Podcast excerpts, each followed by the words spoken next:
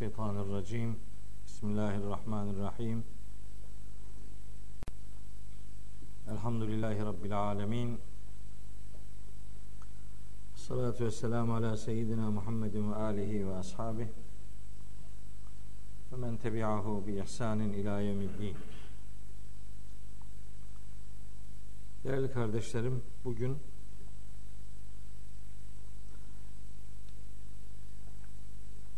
mücadele, haşir, mümtehine, saf, cuma ve münafikun surelerinden sonra Tegabun suresini okuyacağız inşallah. Tegabun suresi 18 ayetlik bir sure. Medine dönemi surelerinin işte en kısalarından biri diyelim. Tabi bu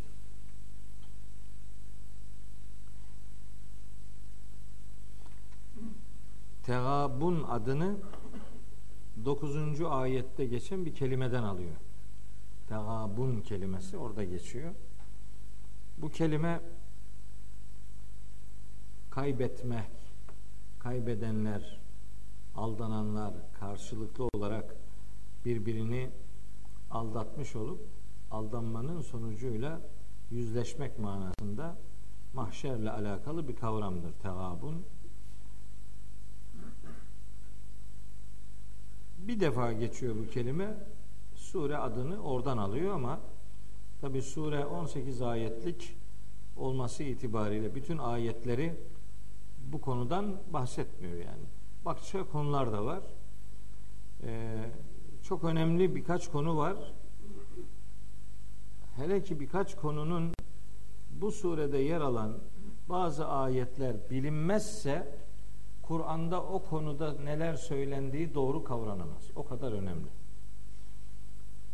İkinci ayetiyle 11. ayeti mesela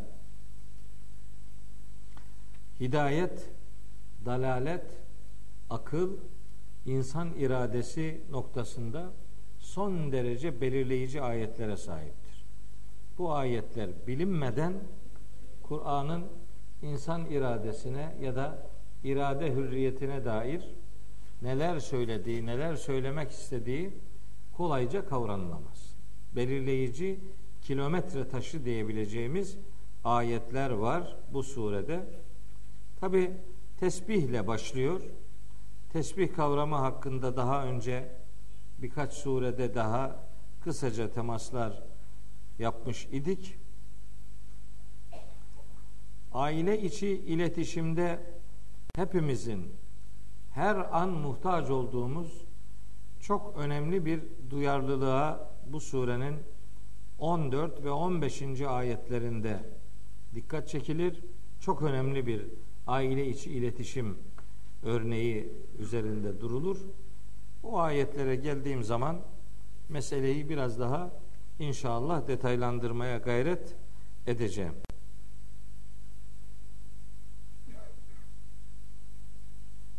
Konunun içeriğini ayrıca detaylı bir şekilde vermeyeyim. Zaten ayetleri teker teker işleyecek ve bu sureyi bugün bitireceğim inşallah. Dolayısıyla her ayette ilgili ayetin ne dediğine bakarak mesajlarını anlamış olacağız. Kur'an'da altı defa geçen karda hasen kavramı var. O kavram da mesela bir defasında burada geçiyor. Karda hasen Allah'a en güzel borcu vermek anlamına gelen böyle harika bir kardeşlik ve ekonomik duyarlılık üzerinde duran altı mesaj var Kur'an-ı Kerim'de. Onun bir tanesi de burada. Ee, bağışlama ile alakalı üç tane kavram var. Onlar da burada geçiyor. Af, saf, mağfiret diye. Onlar da bu surenin konu başlıkları arasında yer alıyor. Şöyle başlıyor birinci ayeti itibariyle sure. Estağfirullah. Yusebbihu lillahi ma fis semavati ve ma fil ard. Göklerde ve yerde ne varsa hepsi Allah'ı tesbih ederler. Allah'ı tesbih etmek demek varlığını Allah ne için belirlediyse o gaye doğrultusunda devam ettirirler. Tesbih budur. Tesbih varlığını Allah'ın belirlediği amaca uygun olarak sürdürmeye derler. Onun için her varlığın tesbihi vardır. Her varlık tesbihe kodlanmıştır adeta. İsra suresinin 44. ayetinde bütün varlıkların Allah'ı tesbih etmekte oldukları ilan edilir ve fakat bu tesbihi muhatapların anlamadığına dikkat çekilir. Anlayamadığına dikkat çekilir. Yani güneşin batması, güneşin ışık ve ısı vermesi onun tesbihidir yani. Doğması da tesbihidir. Rüzgarın esmesi rüzgarın tesbihidir. Kuşların uçması onların tesbihidir yani. Ee, yağmurun yağması yağmurun tesbihidir. Şimşek çakması bulutların tesbihidir. Gök gürültüsü de öyle. Hatta gök gürültüsüyle alakalı doğrudan ayet vardır. Ve yusebbihur ra'du bihamdihi. Gök gürültüsü hamd ederek Allah'ı tesbih eder. Yani her varlık ne için yaratılmış ise varlıkların kendi varlıklarını yaratılış amacına uygun sürdürmesine tesbih denilir. Mesela Yasin suresinde bu fiil olarak şöyle geçer. Ve küllün fi felekin yesbahun. Geceden, gündüzden söz eder. Güneşten, aydan söz eder. Sonunda der ki ne güneş ayın önüne geçebilir ne de herhangi bir gece gündüzün önüne geçebilir. Hiçbir gece bir başka gece ile devam etmez. Her geceden sonra bir gündüz, her gündüzden sonra bir gece. Ve küllün bunların hepsi fi felekin yesbahune. Bir yörüngede yüzerler. Sebiha yesbahu yüzmek anlamına geliyor. O yüzmek manasına gelen fiille tesbih etmek manasına gelen fiil aynı kökten geliyor. Yani güneşin hareketi güneşin tesbihidir. O varlığını öyle devam ettirir. İşte o bir tesbihtir.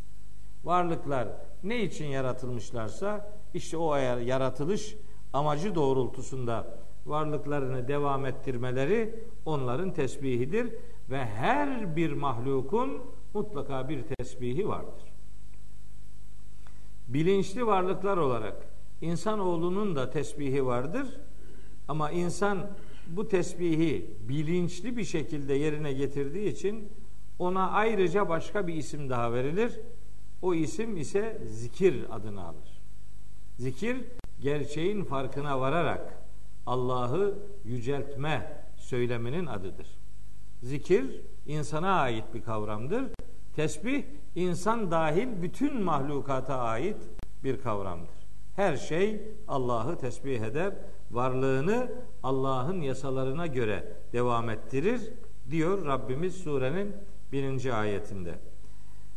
Devam eden cümlede buyuruyor ki lehul mulku ve lehul hamdu.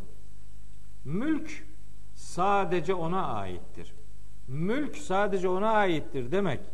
Yani bu mevcudatın sahibi odur anlamına gelebileceği gibi bunlar üzerindeki otorite, hükümranlık yetkisi de sadece Allah'a aittir. Yani gezegenler, varlıklar, mahlukat başka şeylerin kulu olarak hareket etmezler. El mülk hükümranlık, otorite demektir.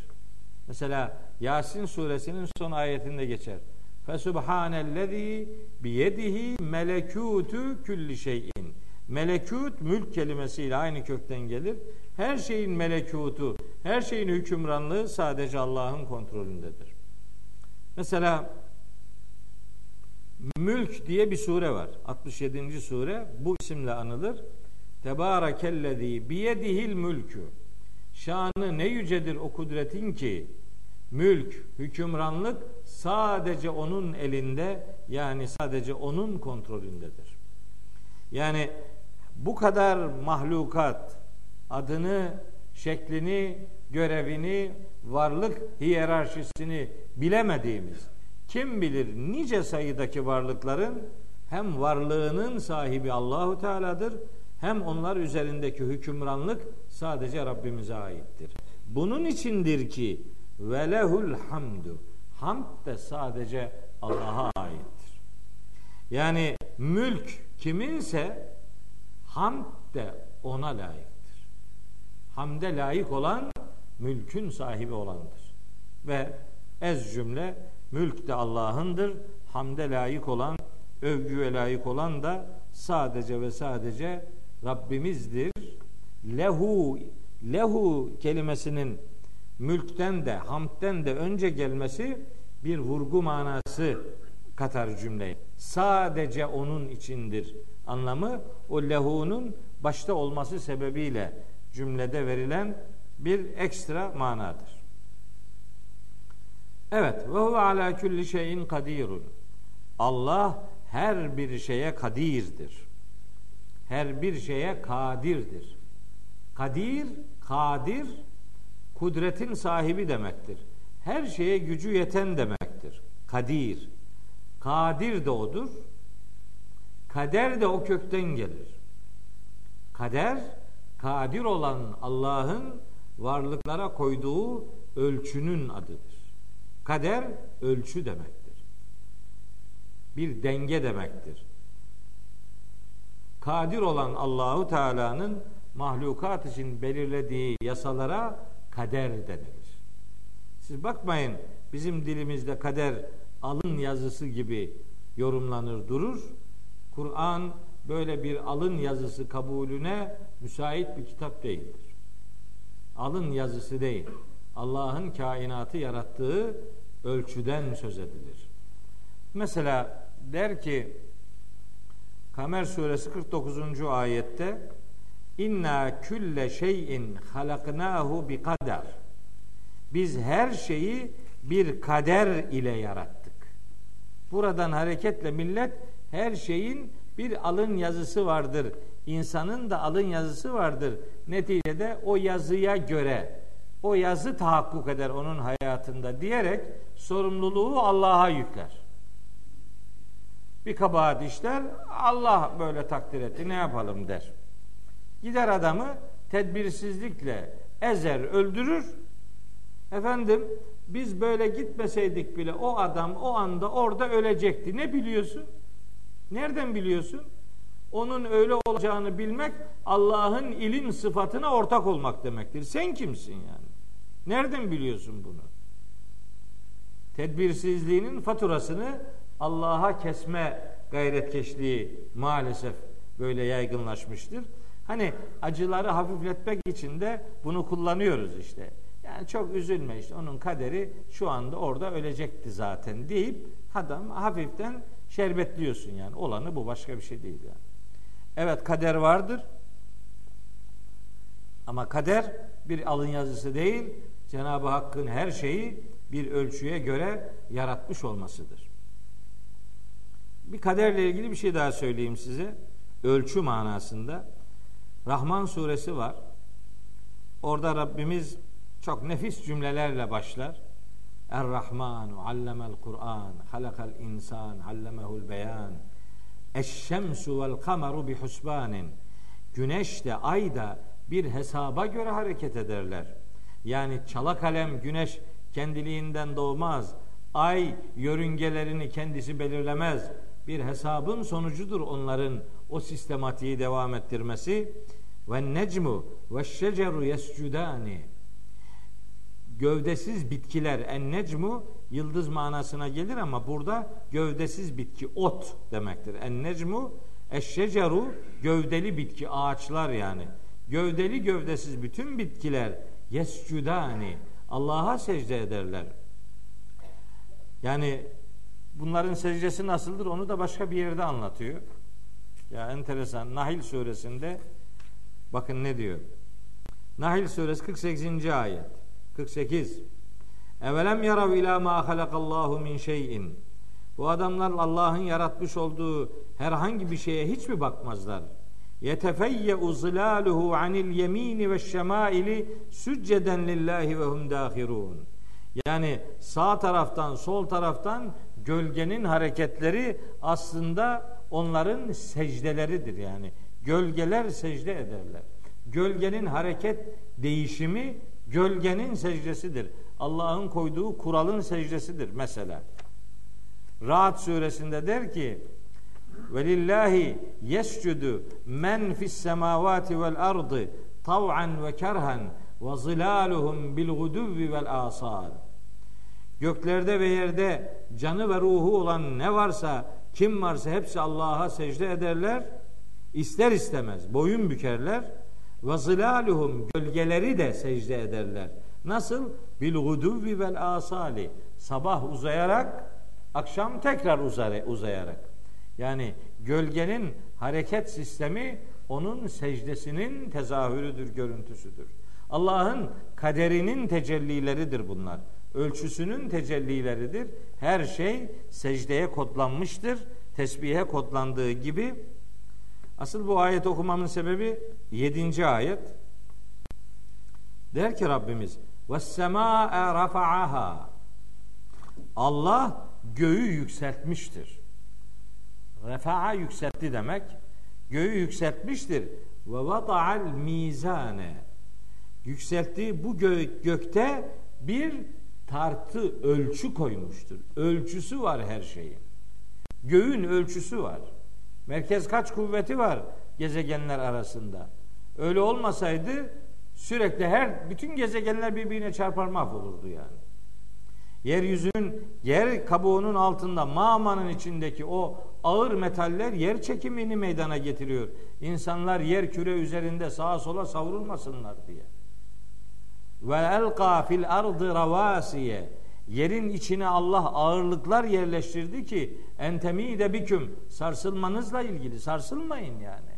Yoksa sarsılırsınız. Bu hacı yatmazlar var ya hacı yatmaz diye bir şey var. Biliyorsunuz da hacı yatmaz. Şimdi bunun şey, belli bir yerine bir ağırlık yerleştiriyor. Nasıl atarsan at o dik duruyor. Niye? Çekim var onda. Çekim kanunu devreye girince işte dünyadaki insanlar da hep böyle dik duruyorlar. Yoksa normalde bazen göğe yapışmış gibi durması lazım. Tersine dönüyor çünkü. Öyle değil işte yani. O çekim kanunu merkezdeki çekim ağırlıklar koyduk ki sarsılmayasınız diye. İşte o Allah'ın jeomorfolojiye dair verdiği bilgilerden mesela bir tanesidir. Bir sürü ayet var öyle. Astronomi ile ilgili var, jeoloji ile ilgili var, jeomorfoloji ile ilgili ayetler var. Kainat kitabının her bir zerresi aslında bizim incelemek zorunda olduğumuz ayet bütünü içerisinde değerlendirilir, değerlendirilmelidir. Allah her şeye bir ölçü koymuştur. En la tatgav fil mizan. Siz de bu ölçüde aşırı gitmeyin, bozmayın. Bozmayın, dengeyi bozmayın. Allah'ın koyduğu sistemi siz müdahalelerinizle değiştirmeyin, dönüştürmeyin, bozmayın. Her şeyin kaderi vardır. Yani her şey bir kadere, bir ölçüye göre yaratılmıştır. Demek istenen budur. Kadir, kudret, kader, takdir hep aynı kökten gelir. Öyle basit ilmihal kitaplarına kaderle alakalı bir alın yazısı göndermesi yapıp da işi bitirdiğini zannederler. ilgisi yok. Kelimenin anlamından, kökünden kopuk izahlarla ümmetin zihnini maalesef bazı konularda dondurdular yani. Kur'an o donuklukları harekete çeviren bir dinamik kitaptır. Onun için Kur'an okuyoruz. Evet, bir ayet bu. İkinci ayet. Bakın ne diyor şimdi. Buyuruyor ki Huvellezî halakakum Sizi yaratan işte o kudrettir. Yani Allah her şeye kadir olan, her şeyi tesbihe kodlayan, her şeyin otoritesi, hükümranlığı elinde bulunan, elinde bulunan ve her varlığın hamdine layık olan o kudret sizi yaratmıştır. Feminküm kafirun ve minküm müminun. İçinizden bir kısmınız kafir oluyorsunuz, bir kısmınız mümin. Kafir ve mümin olmak insanların kendi tercihlerinin sonucudur. Bu bir alın yazısı değildir. Siz içinizden bir bölümünüz kafir oluyorsunuz, bir bölümünüz mümin oluyorsunuz. Mesela bu harika bir ayet. Başka bir ayet daha var. Tam da bununla alakalı. O da Keyif suresinde. Buyuruyor ki Rabbimiz surenin 29. ayetinde ve kulil hakku min rabbikum Kehif suresi. De ki hak, gerçek Rabbinizden gelendir. Şimdi femen şae kim istiyorsa fel yu'min iman etsin ve men şae kim de istiyorsa fel yekfur inkar etsin. Kendisi bilir. Ama bilsin ki inna a'tedna liz zalimine naran ehata bihim suradikuha. Biz öyle bir ateş hazırladık ki bu zalimlere o ateşin duvarları ya da ateşin yani o cehennemin duvarları onları çepeçevre kuşatmıştır anlamına geldiği gibi bizatihi duvar ateş duvar olacak. Öyle bir anlamı da var yani. Duvar duvarın içinde ateş yanacak bir anlam bu. Bir anlam da bizzat ateşin kendisi duvar olacak. Yani o kadar şiddetli bir ateş. Bunu göze alıyorsa, inkar ediyorsa varsın inkar etsin. İnkar da iman da kulun tercihiyle yaratılır. Gayet açık bu ayetler. Yani öyle yorumlanabilir ayetler değiller. Mesela İnsan suresinde buyurur ki Rabbimiz Estağfirullah İnna hedeynahu sebile. Üçüncü ayeti İnsan suresinin. İnsanoğluna dost doğru yolu biz gösterdik. Biz ona hakikat yolunu gösterdik. İmma şakiren ve imma kefura. Şimdi kendi bilir. İster şakir yani şükredici bir mümin olur, ister kefur, inkar edici bir kafir olur. Kendisi bilir yani. Sonucuna katlanmak üzere kişi tercihinde serbesttir. Sonucuna katlanacak. İşte bu ayet bir irade hürriyeti ilanı ortaya koyar. Sizi Allah yaratmıştır. İçinizden kafir olanlar var, mümin olanlar var. Bu kafir kelimesini öne aldı. Çünkü daima kafirler maalesef çoğunluk olacak. Maalesef. Ne kadar ha, harasetle üzerinde ısrarla dursanız da bu insanların çoğu iman etmeyecek diyor Yusuf suresinde. Hatta iman edenlerin de çoğu müşriklikten kurtulamadan iman ettiğini sanacak diyor. O, o itibarla yani sayı azınlık olunca kimsenin canı sıkılmasın. Çünkü az olacağı beyan ediliyor. Zaten az olacak. Kalabalıklar hiçbir zaman hakikatin ölçüsü olmazlar. Eğer öyle olsaydı bugün dünya üzerinde 7,5 milyar insan var. Bunların defolu mefolu bir sürü arıza içeriyor olsa da maksimum bir buçuk milyar Müslüman kalan 6 milyar Müslüman değil. Bir buçuk milyar mı haklıdır? 6 milyar mı haklıdır? Sayı kalabalıklığına bakarsanız 6 milyar haklıdır diyeceksiniz. Oysa öyle bir sayı kalabalıklığı üzerinden mantık yürütmek doğru değil. Bize İbrahim peygamber üzerinden bir bilgi verilir. Nahil suresi 120. ayette. Allahu Teala buyurur ki: "İnne İbrahim'e İbrahim var ya bu İbrahim kâne ümmeten tek başına bir ümmetti diyor. Demek hakikat bir kişiyle bile temsil edilebilir. Çoğunluk hakikatin ölçüsü filan olmaz. Öyle bir çoğunluk ölçüsü yok. Hatta size çarpıcı bir ayet daha söyleyeyim. Bir, bir, bir cümle söyleyeyim sonra ayet okuyayım. Kur'an'da çoğunluk daima yerilmiştir. Övülmez. Ve kesirun minhum ve ekseruhum nerede geçiyorsa kötülüyor. En'am suresinin 116. ayetinde Allahu Teala der ki buyurur ki ve in tuti eksere men fil ardı sen eğer yeryüzündekilerin çoğunluğuna itaat edersen, çoğunluğa itaat edersen yudilluke an sebilillahi seni Allah'ın yolundan saptırır, ayrı düşürürler. Çoğunluk hakikatin ölçüsü değildir. Böyle bir çoğunluk üzerinden, sayı kalabalıklığı üzerinden bir hevesin sahibi, sahipleri olmayalım. Bizde kemmiyet önemli değildir, keyfiyet önemlidir. Yani sayı önemli değil, kalite önemlidir. De kim? Size onunla ilgili bir başa daha söyleyeyim. Ee, Enfal suresi 65 ve 66. ayetlerde savaş oranları ile alakalı bir bilgi verir Allahu Teala. Der ki içinizden yiğit, sabreden, dayanıklı, mukavemetli bir kişi Böyle olmayan 10 kişiye galip gelebilir. 1'e 10. 100 kişi 1000 kişiye galip gelebilir. 20 kişi 200 kişiye galip gelebilir. Söylenmek istenen oran 1'e 10'dur. Niye o o çoğunluğa diğeri galip geliyor? Çünkü zalike bi ennehum kavmun la yefkavun. Onların kafası çalışmaz diyor. Sürü mantığıyla bir hakikat elde edilmez. Sürü mantığıyla hareket ediyorsa ne kadar çoğunluk olursa olsun sonuç değişmez.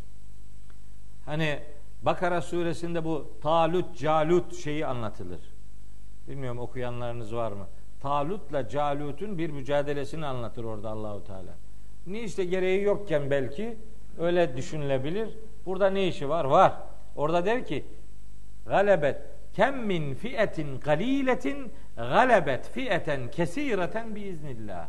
Nice az sayıda insan vardır ki çok sayıda insana galip gelir. Onu söyledi Allahu Teala niye? Çünkü Bedir Savaşı gelecek ondan sonra. Bedir Savaşı'nda az sayıda mümin çoğunluk müşrikleri tepeleyecekti. Onun müjdesini verdi yani. Bakara 240'larda bir şey. 246 mı? 246, 247, 248, 249, 50, 51, 52. O ta, Talut, Calut olay. Adam bir kısmı diyor ki ya bu bu arada ne işi vardı? Bu boşanma işleriyle alakalı bir şey anlatılırken bu buraya niye geldi? Halbuki bilmiyor ki bu Bakara suresi hemen Bedir Savaşı'ndan önce geldi. Bedir Savaşı'na Müslümanları hazırlamak için böyle bir örnek lazım. Talut, Calut tam bunun örneğiydi. Hatta biliyor musunuz orada innallaha mübteliküm bineher diye geçiyor 249. ayette. Allah sizi nehirle imtihan edecek. Bedir bir su savaşıydı aynı zamanda. Suya ve su, suyun bulunduğu o e, su kuyularına dikkat çeken bir mesaj veriyordu esasında bu bu ayetler. Bedri hazırlıyordu yani. Ve siz azınlıktasınız ama korkmayın. Allah'ın dediğini yaptığınız ve Allah'ın dediği gibi davrandığınız için önünüzde bulunan galip geleceğine şımarık şımarık inanmış olan müşrikleri tepeleyeceksiniz demeye getirdi ve öyle de oldu. Yürek verdi, moral verdi, motivasyon kazandırdı yani. Böyle böyle azınlık çoğunluk başka daha örnekler geliyor aklıma ama bu, bu sure bitmeyecek onun için geçiyorum. Evet, vallahu bima ta'melune basir. Allah sizin neler yapmakta olduğunuzu bir hakkın görmektedir. Allah görmektedir demek Allah bütün bunları kaydediyor demektir. Kaydettiriyor demektir. Bunları kaydettiriyor demek bunun hesabı size sorulacak demektir. Yani birbiriyle ilişkili bir anlam zincirlemesi var. Sonra üçüncü ayette buyuruyor ki halakas semavati vel arda bil hakkı Allah gökleri ve yeri bir hak ile yarattı. Böyle tercüme ediliyor. Bu iyi bir tercüme değil mesela yani. Allah gökleri ve yeri hak ile yarattı. Ne demek yani? Bunu okuyor adam kimse anlamıyor onu yani. Değil mi? Yani anlaşılıyor mu? Allah gökleri ve yeri hak ile yarattı. Ne demek yani bu? Bu anlaşılmıyor yani. Allah Zemahşeri'ye rahmet eylesin. O bize öğretti. Dedi ki bu, bu ayetlerdeki bil hak bir amaç uğruna demektir. Bir gaye için yarattı. Yani hiçbir şey boşuna yaratılmadı. Öyle ayetler var. Mesela der ki ve ma halakna semavati vel arda ve ma beynehuma la'ibin.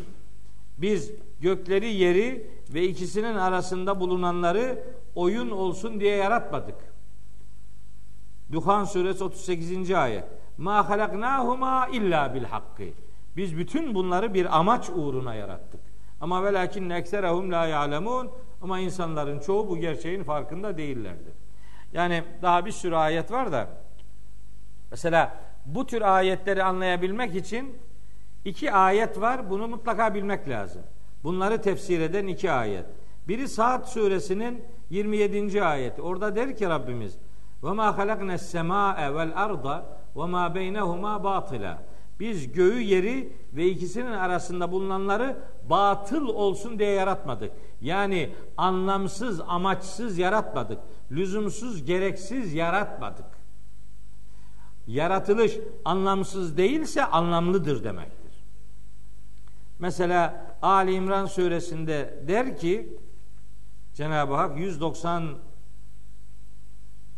191. ayeti gene göklerin yerin yaratılışından söz ediyor biraz.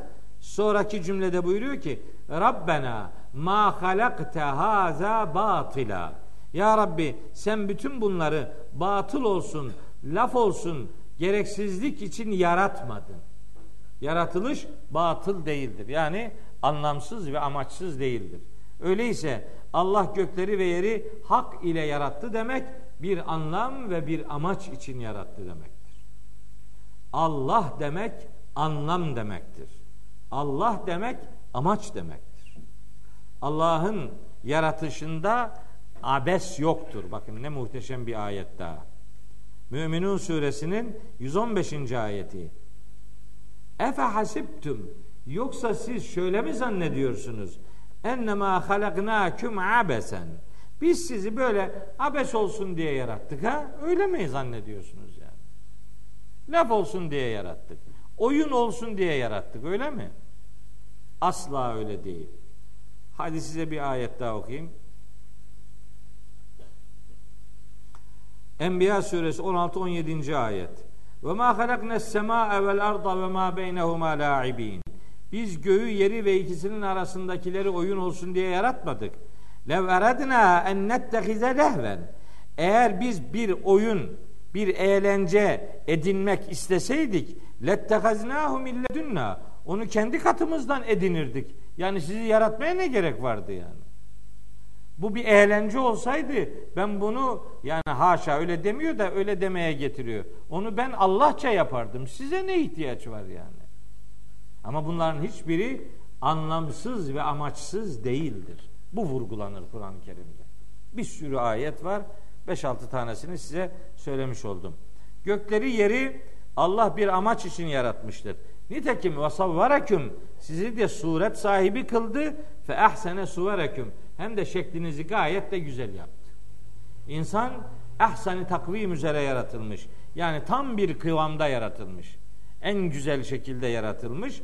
Onu Allah ta rahimlerdeki yaratılıştan başlayarak insanlara suret vermiştir.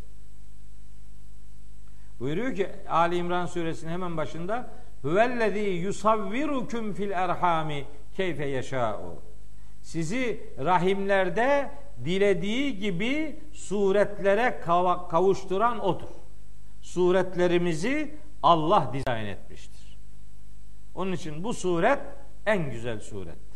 Yani insan için bu elbise, bu beden en güzel elbisedir. Tin suresinde sözü edilen ahsani takvim ifadesi de buna bir göndermedir. Ama unutmayın ve ileyhil masiru. Dönüş sadece Allah'adır. Yani böyle yaptık. Böyle burada sizi bırakmayacağız.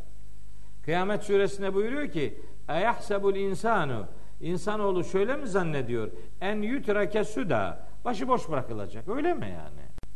Bu dünyada başıboş, öbür tarafta da boşu başıboş. Hiçbir şey yok. Yok öyle değil yani. Bir başıboşluluk söz konusu değildir. Dönüş Allah'adır demek bu hesabın bir hesabın sorulacağı demektir. O da bu hayatın nasıl değerlendirildiğiyle değerlendirildiği ile ilgili bir yargılama ve duruşma yaşanacaktır demeye getiriyor Rabbimiz. Ya'lemu ma fis semavati vel ard. Allah göklerde ve yerde ne varsa hepsini bilir. Ve ya'lemu ve yine o bilir ma tusirrune ve ma tu'linune. Neleri gizlide saklıda bıraktığınızı, neleri de ilan ettiğinizi gayet iyi bilir. Ya Allahu Teala Mümin suresi 19. ayette der ki: "Ya'lemu hainetel a'yuni ve ma tuhfi's suduru." Allah gözlerin hainliklerini de bilir, kalplerin gizlediklerini de bilir. Allah hepsini bilir. Bugün Envarül Kur'an dersinde işlemiştim Adiyat suresini. Onun 10. ayetinde der ki ve hussile ma sudur. Gönüllerde gizli saklı bırakıldığını sandığınız şeylerin hepsi ortaya dökülecektir. Hepsi tahsil edilecektir. Tarık suresinin 9. ayetinde der ki yevme tüble serairu bütün sırlar ortaya dökülecektir. Ya öyle korkunç bir akıbet bizi bekliyor yani. Allahu Teala o gün sırları deşifre ederken mahcup kılacakları arasına bizi koymasın inşallah. Yani hepimizin acayip acayip yanlışlarımız var. Onlar milletin önüne dökülürse yandık yani. Onun için umarım böyle bir e, genel bir bağışlama tecelli eder inşallah. Genel af bekliyorum ben. Böyle teker teker bu Kur'an-ı Kerim'de anlattığı gibi öyle düşündüklerimizden de bizi hesaba çekecekse yandık. Öyle diyor ya. Vallahi Bakara suresi 284. ayette öyle diyor. Ve in tübdü ma fi enfusikum. Siz içinizde bulunan şeyleri açığa vursanız da ev tuhfuhu onları gizleseniz de yuhasibküm bihillahu. Allah sizi onlarla hesaba çekecektir. Yok. Az kıvırabileceğim bir şey olsaydı hiç esirgemezdim bunu. 284. Senin gibi düşünenler Yusuf abi dediler ki bu ayet zor iş. Bu iyisi mi neshedilsin. Bu ayet neshedilmiştir dediler. Öyle diyorlar da yemezler yani. Böyle değil. Ama Allah hesaba çekecek demek her hesap azapla sonuçlanacak demek değil. Ayetin demamında diyor ki feyagfiru limen yeşâ'u ve yuazzibu men yeşâ'u. Allahu Teala bağışlanmayı dileyeni bağışlayacak, azabı tercih edene de azap edecek. İnsanlar kendileri tercihlerini ortaya koyacaklar yani. Allah dilediğine azap eder, Allah'ın dilediğine azap eder dediği azabı dünyada tercih edene orada azabı uygular yani. Yani inşallah böyle bir genel af çıkar yani inşallah.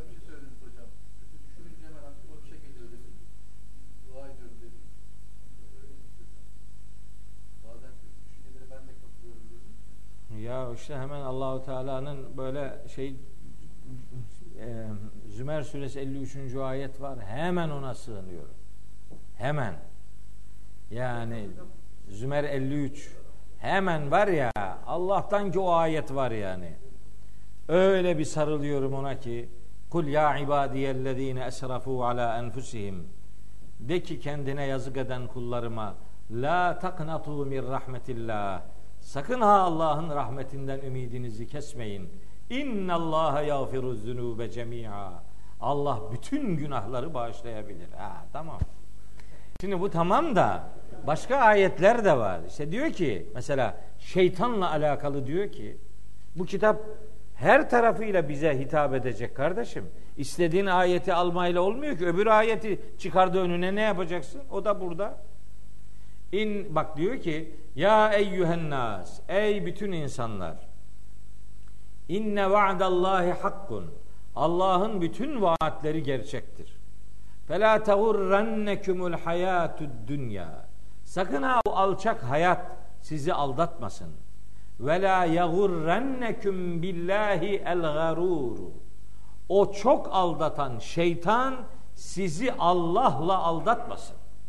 Yani Allah nasıl olsa affeder diye sizi gevşetmesin. Onun dümen yoluna girmeyin. Hepimiz hatalar yapmış olabiliriz. Ancak hatayı bile bile ısrarcılığa dönüştürmemeyi başarmak durumundayız. Israrla hatayı devam ettirmez.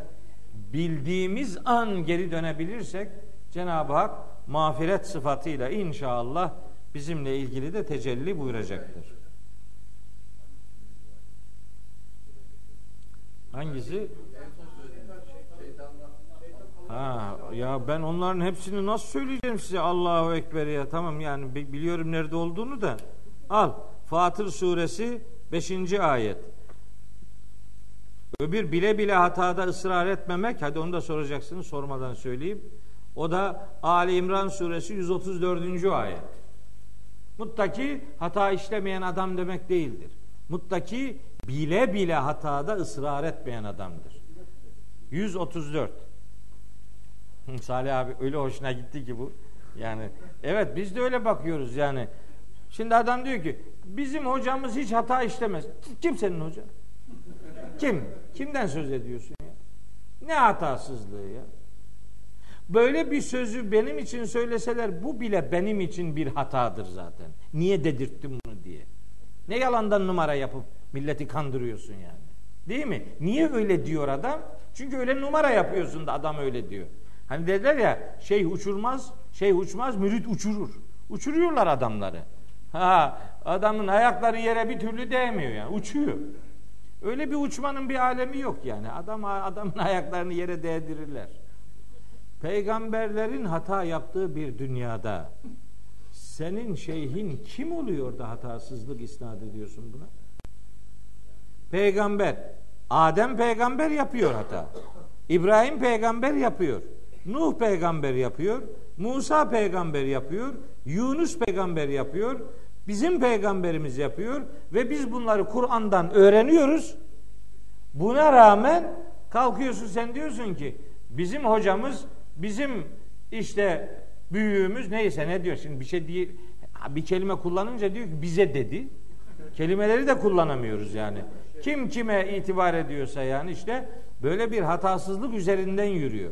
Kur'an kıssalarında peygamberlerin hatalarının öğretilmesinin sebebi benim seçtiğim peygamberlerin bile hata yaptığı dünyada siz hatasızlık numarası çevirmeyin demeye getiriyor Allahu Teala. Hatasızlık yok. Allahu Teala elbet hatalarımız var. İnşallah bizi bağışlayacaktır. Duamız, niyazımız odur yani. Başka bir iddiamız yok. Evet. Allah göklerde ve yerde ne varsa hepsini bilir. İnsanların gizlemekte ve ilan etmekte oldukları ne varsa hepsini bilir. Vallahu alimun bizatis sudur. Bak. Allah alimun bilir. Neyi? Bizatis suduri. Gönüllerin içinde ne varsa ah işte onları bilir. Hepsini biliyor. Hem Allah hem bilmez. Öyle Allah olmaz yani. Allah her şeyi bilir ve selam. Evet. Şimdi bu ne yaptı biliyor musunuz? Dört ayette. Mutlak kudretini anlattı bize. Yani demek istiyor ki Allahu Teala ben böyle bir varlığım. Ben kadir bir varlığım. Mülk benim elimde. Övgüye layık olan benim. Sizi yaratan benim. Yaptığınız her şeyi gören benim. Gökleri ve yeri bir amaç için yaratan yine benim. Size suret kazandıran benim. Sizin suretlerinizi güzelleştiren benim. Dönüş varış yeri adres olarak sadece benim huzurumdur. Ben göklerde yerde ne varsa hepsini bilirim. Sizin gizlediğiniz, aşikare döktüğünüz ne varsa hepsini ben bilirim. Gönüllerin içinde sır olduğunu sandığınız her şeyi ben bilirim. Mutlak bir kudret ve mutlak bir ilim vurgusu yaptı. Kendisini tanıttı. Şimdi geliyor sorgulamaya. Mahşerde buyuruyor ki elem ye'tiküm inkarcı insanlara böyle seslenecek. Buyuracak ki elem ye'tiküm size gelmemiş miydi? Nebeullezine keferu min kabl. Daha önce hani bu mahşerde olması da şart değil. Mekke ve Medine döneminde de bu ayetin muhataplara hitaben seslendirilmiş olması da akla gelen bir ihtimaldir. Belki öncelikli olan da budur. Daha önce kafir olanların haberleri size gelmedi mi? Ey Mekkeli müşrikler, ey Medineli münafıklar. Medine'de de inkarcılar var. Fezaku ve bale emrihim. Onlar bu dünyada yaptıkları işlerin karşılığını tattılar burada. Ama velehum azabun elimun elem verici azap onları beklemektedir. Öbür alemde korkunç bir azap onları beklemektedir. Yani hem burada hem orada. Buradaki e, azap mahşerdekine göre daha hafiftir. Burada ne yaşanırsa yaşansın ahirette yaşanacak olana göre çok daha hafiftir, çok daha kolaydır. Nitekim geçicidir işte en azından. Geçiyor, bitiyor yani. Oysa öbür alem çok daha kalıcı ve argümanları çok daha şiddetlidir. Neden bu adamlar elem verici azapla buluşturuldular? Zalike bi. Zalike bi gerekçe bildirir. Çünkü sebebi şu diyor Allahu Teala. Neymiş? Ennehu kânet te'tihim rusuluhum bil beyinati. Bu nesillerin her birine peygamberleri yani resulleri, elçileri ap açık hakikat belgelerini getirmişlerdi. Ama onlar hakikatin belgelerine itibar etmek yerine fekalu demişlerdi ki beşerun yehdûnena eh, bir tane beşer mi bize yol gösterecekmiş canım? Bu kim? Bütün peygamberlerin aldığı, ümmetlerinden aldığı ilk tepki bir beşer olma suçlamasıdır. E tabi beşer. Onlar melek peygamber bekliyorlardı ki ona tabi olup onun peşinden gitmek mümkün olmasın. Böylece yapacağı her yanlışı rahat bir şekilde yapabilsin. Bahanesi, mazereti olsun diye. Ama Allahu Teala beşer peygamber göndermeyi dünyanın sakinlerinin insanlar olması gerekçesine bağlamıştır. İsra suresinin 94. ayetinde bu belli. Ama onlar alay etmişlerdi. E beşerun yehdûnena bize yol gösterecek bir beşer mi? Fekeferu ve tevellev. Bu adamlar küfrettiler. Yani hakikatin üzerine örttüler ve tevellev ve yüz çevirdiler. Hakikatten yüz çevirdiler. Alay ettiler. Kendini beğendiler ve başka bir hakikate zerre miskal değer vermediler. İnkar ettiler ve arkalarını döndüler. Oysa hani inkar edip arkasını dönmek ne demek? Benim buna itibarım yok, benim buna ihtiyacım da yok. Bu aslında bizim Kur'an-ı Kerim'de müstahni dediğimiz bir kelimeyle karşılanır. Bu bir müstahniliktir. Müstahni demek zengin olmamasına rağmen kendini zengin sayan, sanan. Bu istifal babının öyle bir özelliği vardır. İstigna insanlar için zengin olmamasına rağmen kendini zengin sanmak demektir. Böyle davranıyorlar. Şeyde Alak suresinde var. Eraeytellezî yenha abden izâ salla kella innel insane le yatgâ en ra'ahu istagna. Kendini müstahni gördüğü zaman insanoğlu azar. Müstahni demek kendini başkalarına göre ihtiyaçsız, başkalarına göre kendini sorumsuz kabul etmeye derler. Onların küfrü ve haktan yüz çevirmeleri kendilerince bir istigna pozisyonu ortaya koyuyordu. Bizim kimseye ihtiyacımız yok, kimseye karşı sorumluluğumuz da yok. O mantığı ortaya koymuşlardı. Cenab-ı Hak onlara devam cevap veriyor. Buyuruyor ki: "Vestagnallahu."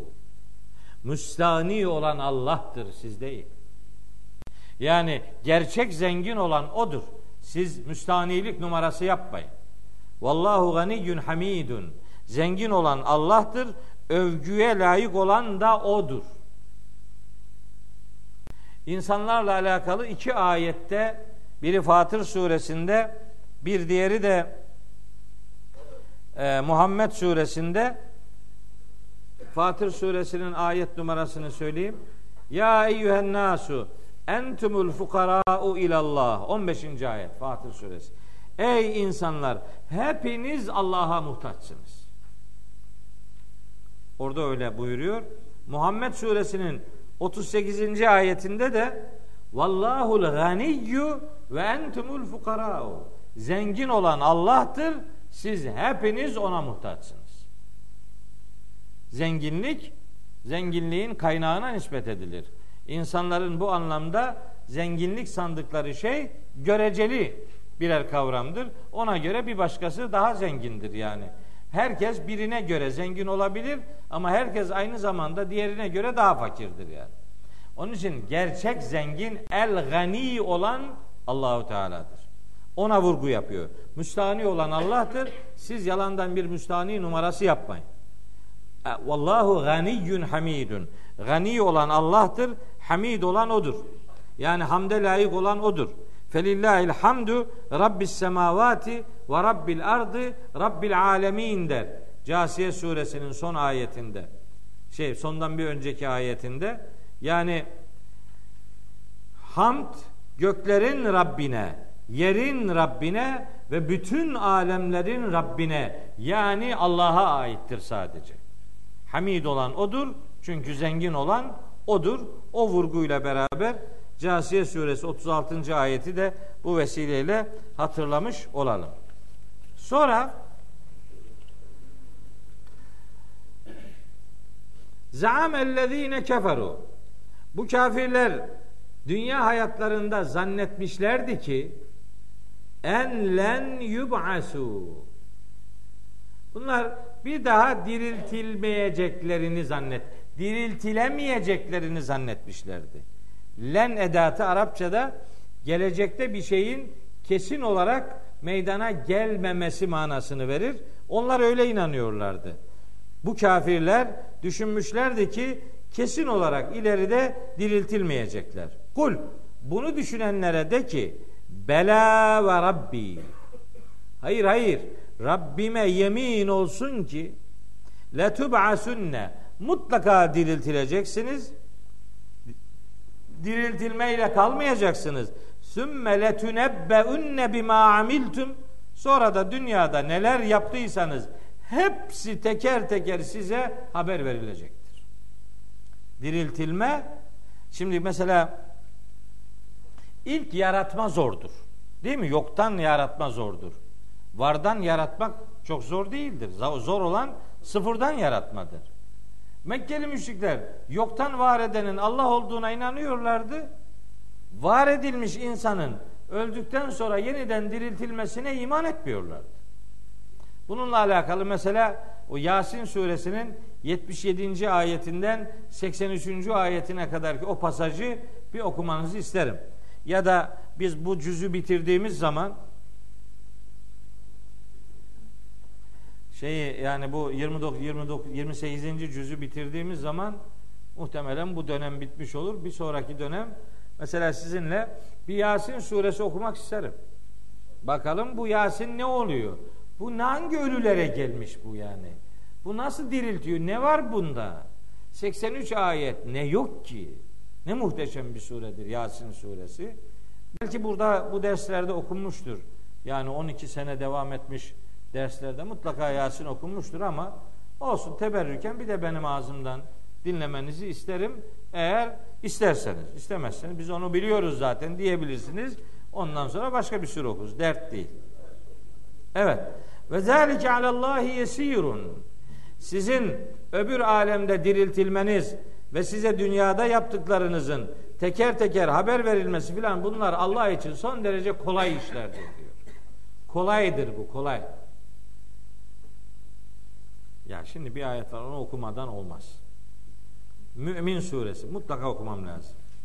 Bakın ne diyor Allahu Teala. Mümin suresi 57. ayet. 57. Şimdi öldükten sonra diriltilmeyi inkar edenlere cevaben diyor ki Allahu Teala ya lehalkus semavati vel ardı gökleri ve yeri yaratmak ekberu bin halqin nasi insanları yaratmaktan daha zor bir iştir. Gökleri ve yeri Allah yarattı. Buna inanıyorsunuz da. Ya insanı bir daha yaratmak neyin nesi ki ya? Velakin ekseren nasi la ya'lemun. Ama bu insanların çoğu hala bu gerçeğin farkına varamıyorlar bir türlü. Allahu Teala yoktan yaratır. Vardan yaratır. Vardan dönüştürür. Bir şeyden zıddını yaratır iki zıttı bir araya getirir, ikisine zıt olan üçüncü şey de yaratır. Allah hallaktır. Her tür yaratmayı bilendir Allahu Teala. Bakın yoktan yaratır, vardan yaratır, vardan dönüştürür, bir şeyi zıddından yaratır. İki zıddı birbirine zıt olan iki şeyi bir araya getirir, o ikisine de zıt olan üçüncü bir şey yaratır. Olur mu? Olur. İşte Yasin suresinin son grup ayetleri bunları anlatıyor. Tam ölülere uygun. Okuyorsun, aa ne de anlar biliyor musun böyle? Okuyorsun ona, oradan güneş diyor ki ve şemsü tecrili müstakarrin Güneş kendisi için belirlenmiş bir istikrar yerine doğru akıp gidiyor. Adamın güneşi battı. Adama diyorsun ki ve ayetun lehumul ardul meyte. Ölü toprak onlar için bir delildir. Adam kendisi ölü. Ona diyor ki şimdi 13. ayet. Vadrib lehum meselen ashabel karye. Sen şimdi bunlara şu şehir halkının misalini ver. Kime? Ne anlar misalden? Adam gitti. Ya Yasin'i bu hale getirdik. Peygamberimiz Yasin'in ölülere okunması ile ilgili hadisler söyledi doğru. Ama o ölüler bedenen ölen ölüler değil, ruhunu öldüren ölülerdir. Böyledir bu iş. Çabuk çabuk bu hadis uydurmadır deyip kenara çekilmenin bir alemi yok. Anlamaya çalış. Peygamberimiz Kur'an'dan beslenerek konuşur. Çünkü Yasin suresinin 70. ayetini hepimizden daha iyi o biliyor. Liyunzira men kâne hayyen. Hayatta olanlar uyarılsın diye bu kitap indirilmiş. Ruhunu öldürenin ruhunu diriltir Kur'an. Onun diriltici misyonu ruha yöneliktir. Bedenle ilişkili değildir.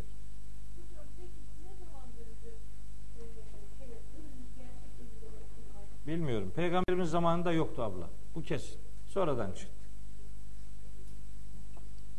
Yani o kadar bir acayip bir durum var ki ben bu bu konuyu burada bir anlatmıştım bir, bir zaman ne zamandı bilmiyorum.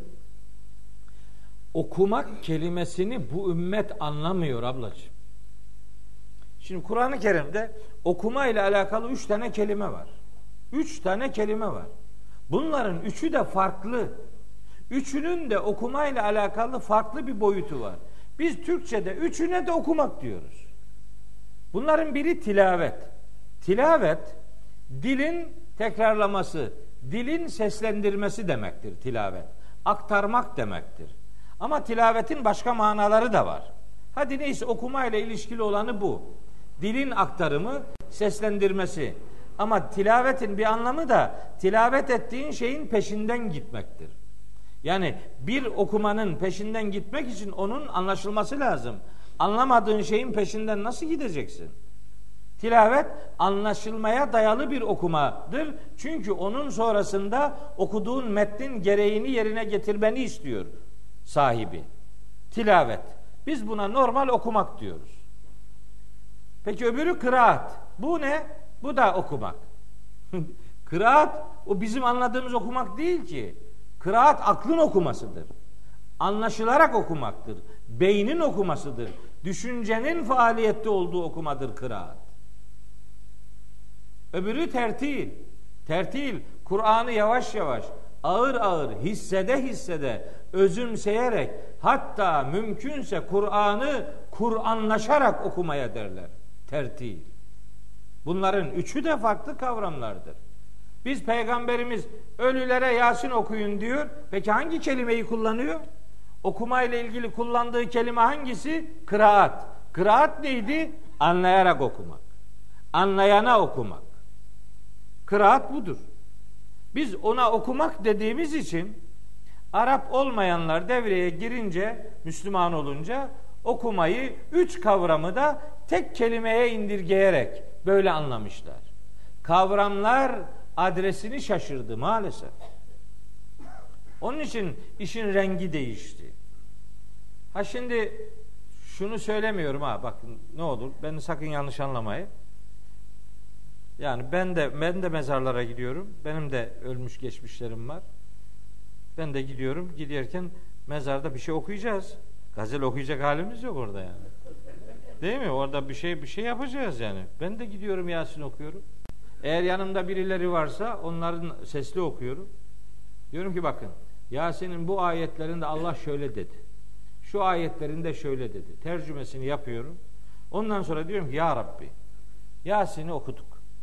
Sevap elde ettiğimize inanıyoruz. Beklentimiz budur. Sevap etmiş, sevap elde etmiş, ibadet yapmış olmanın huzuruyla senden niyazımız odur ki şu geçmişlerimizin günahlarını bağışla. Ne sakıncası var bunun? Mezara gidince bunu yap arkadaş. Okuduğunu mezara gönderme, ona gitmez bir şey. O okuduğun metnin onunla alakası yok çünkü. Fatih okuyorsun. Elhamdülillah Rabbi İyyâke na'budu ve iyyâke nestaîn. Ya Rabbi sadece sana kulluk ederiz, sadece senden yardım isteriz. İhdina sıratan müstakim.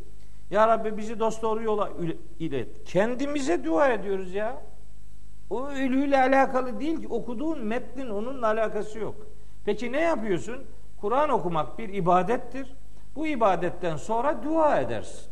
Git mezarlıkta ister Fatiha oku, ister Yasin oku, ister Mülk suresini oku, nereyi istersen oku. Gazel okuma tabi. Öyle gidiyor mesela öyle şaşırıyorum bazen. Bizim Samsun'da var. Başka yerlerde var mı bilmiyorum. Hoparlörden sabah 8'den akşam 5'e kadar şey okunuyor. Kur'an okunuyor e, sürekli gündüz. Bir gün bir tanesi sordum ya niye 5'ten sonra niye okumuyorsunuz? Mesai. E, adamın ondan sonra ne? Yandı adam ondan sonra. Hadi tamam 8'den 5'e kadar kurtardım belki. 9 saat ama daha geriye bir sürü zaman var. Onlar ne olacak? Madem bir şey yapıyorsun hep 24 saat üzerinden git. Cumartesi pazar da okunmuyor zaten. Tatil. Şey yani mesai saatleri. Onlar melekleri de mesaiye tabi zannediyorlar herhalde. Ve orada mezarda mesela bunu kimse dinlemiyor ya. Hiç kimse dinlemiyor. Ayıp oluyor ya. Düşünüyorum ki peygamberimiz kalksa gelse şu mezarlıkları bir görse ya ne derdi bize ya? Ben bu kitabı bunun için mi tebliğ ettim dese ne cevap vereceğiz arkadaş ya? Bu mu yani? Böyle mi yani? Şimdi bunu deyince adam diyor bak bak diyor bak sapığın teki. Kim sapık ya? Allah'ın kitabını mahvettin. Mezara gömdün Allah'ın kitabını. Sen şimdi na, namuslu, ehil adam oluyorsun. Ben sapıyorum öyle mi? Kur'an değiştirici ve dönüştürücü bir kitaptır. Hayatı değiştiren ve dönüştüren kitaptır. Kur'an hayatın rotasını çizen kitaptır. Kur'an'la bakarsan hayatı görürsün. Kur'an'la bakarsan yaratılış amacını görürsün. Kur'an'la bakarsan, Kur'an'la yaşarsan hayatını Kur'an'a, Kur'an'ı hayatına şahit tutarsın. Hayatın renklerini görürsün. Kur'an seni sahipsiz olmayan, müstahni olmayan bir varlık olduğunu sana öğretir. Kur'an bir yol haritasıdır. Kur'an hayatın kullanma kılavuzudur. Bu kitabı nasıl ölülere okunacak bir metne dönüştürürsün? Sen şimdi ehil oluyorsun da ben mi gevşek oluyorum yani? Her ayeti gelin hayatımıza taşıyalım diyorum. Ben gevşek oluyorum. Sen hiçbir ayeti hayatına taşımıyorsun. Sen ciddi oluyorsun. Nasıl oluyor bu? Ha, bunun kararını Rabbimiz verecek. Bakacağız kim gevşekmiş, kim ciddiymiş göreceğiz yani. Bu zamana kadar böyle geldi diyor. Ya bu müşrik sözüdür yapma ya. Bu ne biçim bir söz? Bunu söyleme ya. Bu Müslümanın ağzına yakışmaz böyle bir söz. Bu zamana kadar böyle geldi demek ki vardır bir bildi. Bunları müşrik söylüyordu be. Bu zamana kadar yanlış gelmişse ne yapalım? Önümüzde Allah'ın kitabı var, sapasağlam duruyor. Resulullah'ın sahih sünneti var, sapasağlam duruyor. Bakalım bunu nasıl anlamış ve uygulamış. Gelin önce bunu anlayalım. Sonra onu nasıl uygulamış Hazreti Peygamber'in hayatına bakalım. Sünnet Kur'an'ı hayata taşıma biçimidir. Sünnet iki tane üç tane küçücük eylemin adı değildir. Başka bir şeyden konuşuyoruz. Anlamak istemiyor adam. Anlamak istemiyor. Aklına estiği gibi savurup duruyor işte. Ama olsun. Benim anlattığım din zor. Ben peşinen söyleyeyim. Onlarınki son derece kolay. Hatta onların iste vallahi bak ben size söyleyeyim. Onların anlattığı dinde istesen de cehenneme gidemiyorsun yani. Öyle biri kurtarıyor seni yani. Oradan, o yandan, bu yandan. O, o kadar kurtarıcı var ki onların anlattığında kurtaracak adam arıyorlar yani. Ama Kur'an peygamberimize bile dedirtiyor ki de ki bak diyor ki de ki Ahkaf suresinin 9. ayet. De ki ve ma edri ben bilmiyorum ma yuf'alu bi ve la biküm bana da size de ne yapılacağını bilmiyorum diyor. Yani onlar biliyor. Onlar biliyor. Bu kafa Kur'an'ı okur mu? Anlar mı Kur'an'ı? Anlamaz işte. Böyle geldi böyle gidiyor gitsin. İşte ne biliyor bak e, Vural abi bak şimdi. Sana bir ayet okuyayım da bak. Ha. Cenab-ı Hak Kur'an'da diyor ki vallahi bu ayeti okuduğumda sarsıntı geçirdim. Gerçekten. Keyif suresinin 103. ayet. Aman Allah. Diyor ki Allahu Teala kul de ki hel nünebbiukum bil akserine a'mala davranışları itibariyle en çok zarara ve ziyana düşenler kimdir haber verelim mi? Kim en zarardadır? Ellezine bu adamlar dalle sa'yuhum fil hayati dünya. Dünya hayatında işlerini bitirmiş adamlar. Yani fedakarlıkları ahirete taşınmayan adamlar. Dünyada kalıyor yaptığı iş. Niye? Ve hum çünkü bu adamlar yahsebune ennehum yuhsinune sun'a. Yaptığının güzel olduğunu zannediyor garibim be. En büyük kayıp gerçekten budur. Çünkü yaptığının güzel olduğunu zanneden adam şüphelenmeyeceği için o hareketten tevbe etmez. O öyle gider işte. Ben en çok bunlara acıyorum. Kendinin yaptığını doğru zannediyor ya. Takım biraz kalabalıksa oho bu kadar adam boşuna mı diye öyle kendine şey arıyor yani yol arıyor. Yol değil bu ya yolsuzluk bu gözünü seveyim. Çıkmaz sokak Allah aşkına ya. Gelin önümüze Kur'an'ı alalım. Kur'an önümüzde biz onun arkasında gidelim. Bu kadar masum bir şey söyleyeyim. Sanki mesela ben şöyle bir şey demiyorum. Ey bütün Türkiye'deki Müslümanlar kimin peşine gidiyorsanız onları bırakın benim peşime gelin. Ben böyle bir şey demedim.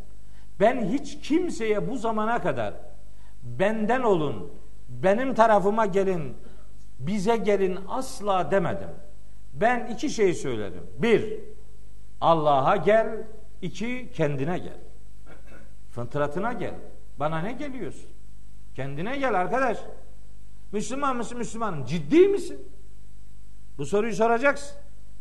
Müslümanım sorusunun cevabı elhamdülillah Müslümanım. Bir soru daha soracaksın. Emin misin? Cidden böyle mi? Bakın bakın bu kitap nasıl bir kitap? Yunus suresini çalışıyorum ben bu ara. Hazreti Musa o az sayıda inananlar vardı ona. Fema amene li Musa illa zürriyetun min kavmihi. Kavminden böyle çok küçük bir grup. Hatta onların gençler olduğu da yorumlanıyor olabilir. Zürriyet genç manasına da gelebilir. Bunlar iman ediyorlar Hazreti Musa. Hazreti Musa onlara diyor ki Yunus suresi 83, 84, 85. ayetler. Açın okuyun be. Hazreti Musa diyor ki ve kâle Musa. Musa dedi ki ya kavmi ey kavmim in kuntum amentum billahi.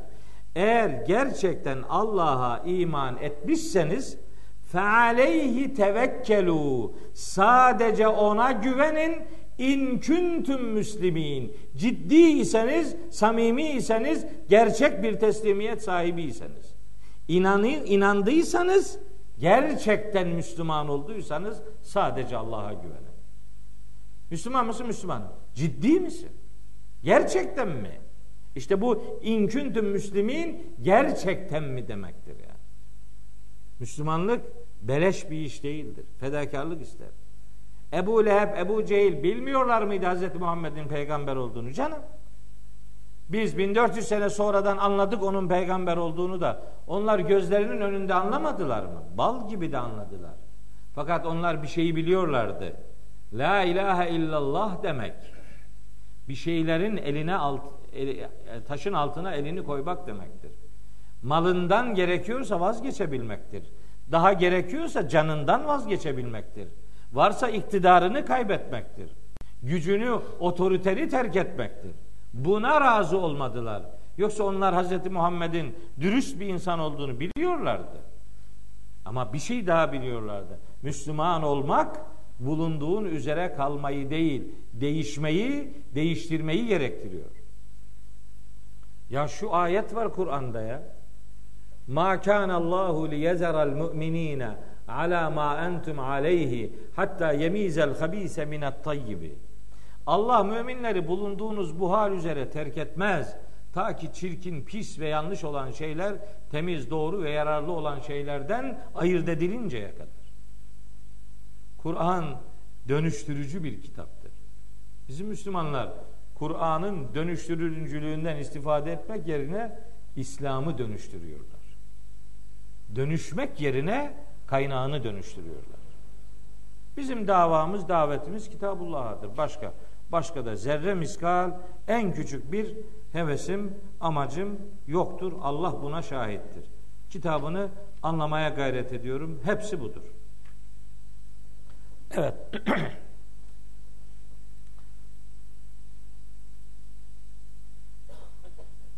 Yedinci ayeti okudum. Sekiz. Fe'aminu billahi ve rasulihi ve nurillezî enzelnâ. Ben burada iman kavramı hakkında biraz bilgi ver, vermiş miydim? İman. İmanın, imanın dört tane manası vardır. İmanın kabul edilebilmesinin dokuz tane şartı vardır. Ulan böyle benim baba konularımdan biridir bu iman kavramı. Çok çok önemli bir e, konu. Gerçekten çok haysiyetli bir konudur. Bizi biz yapan en önemli kavramımız imandır ve ama bu imanın ne anlama geldiğini, Kur'an'ın bu kavramın içine nasıl doldurduğunu bilmek kaydıyla. İman bir, inanmak demektir. İman iki, güvenmek demektir.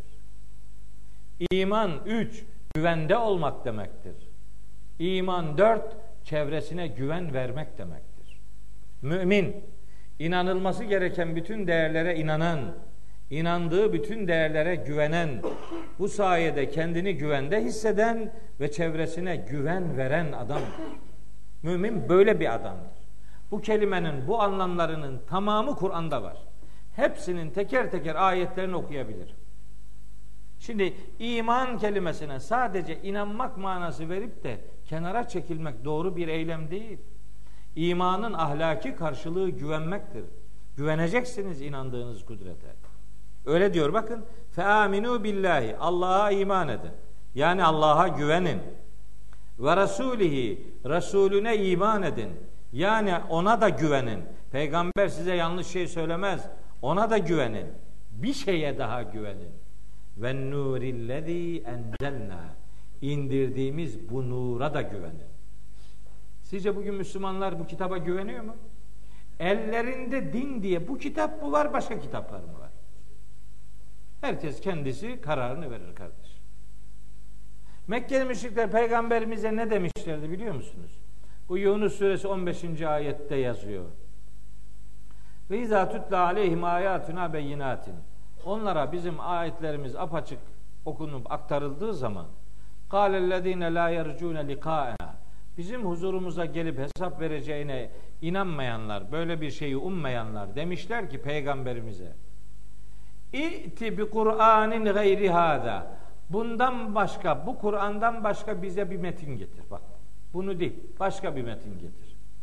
Ha olmadı, hiç olmazsa bunu yapamıyor musunuz? Ev beddilhu.